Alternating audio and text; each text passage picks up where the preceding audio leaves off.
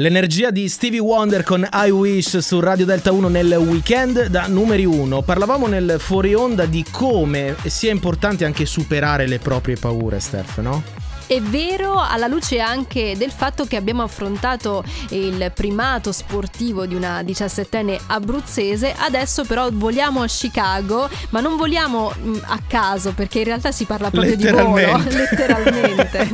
è vero perché dobbiamo raccontarvi la storia di Dorothy Hoffner, che è una simpatica nonnina di 104 anni che ha deciso così di punto in bianco, dice io ho vissuto la mia vita, sono stata bene, voglio fare una cosa diversa. E cosa fa la nostra cara nonnina? Voglio fare una caduta di volo così libero in eh, paracadute di 4000 metri, roba che dura quanto? 7 minuti di volo? Siamo all'incirca a 7 minuti di volo e credo sia entrata nel Guinness dei primati per questa cosa. Pensate, c'è anche il coraggio di mettersi in gioco a quest'età, no? È una cosa meravigliosa. Ma soprattutto che salute di ferro, non le è venuto nessun infarto nel durante.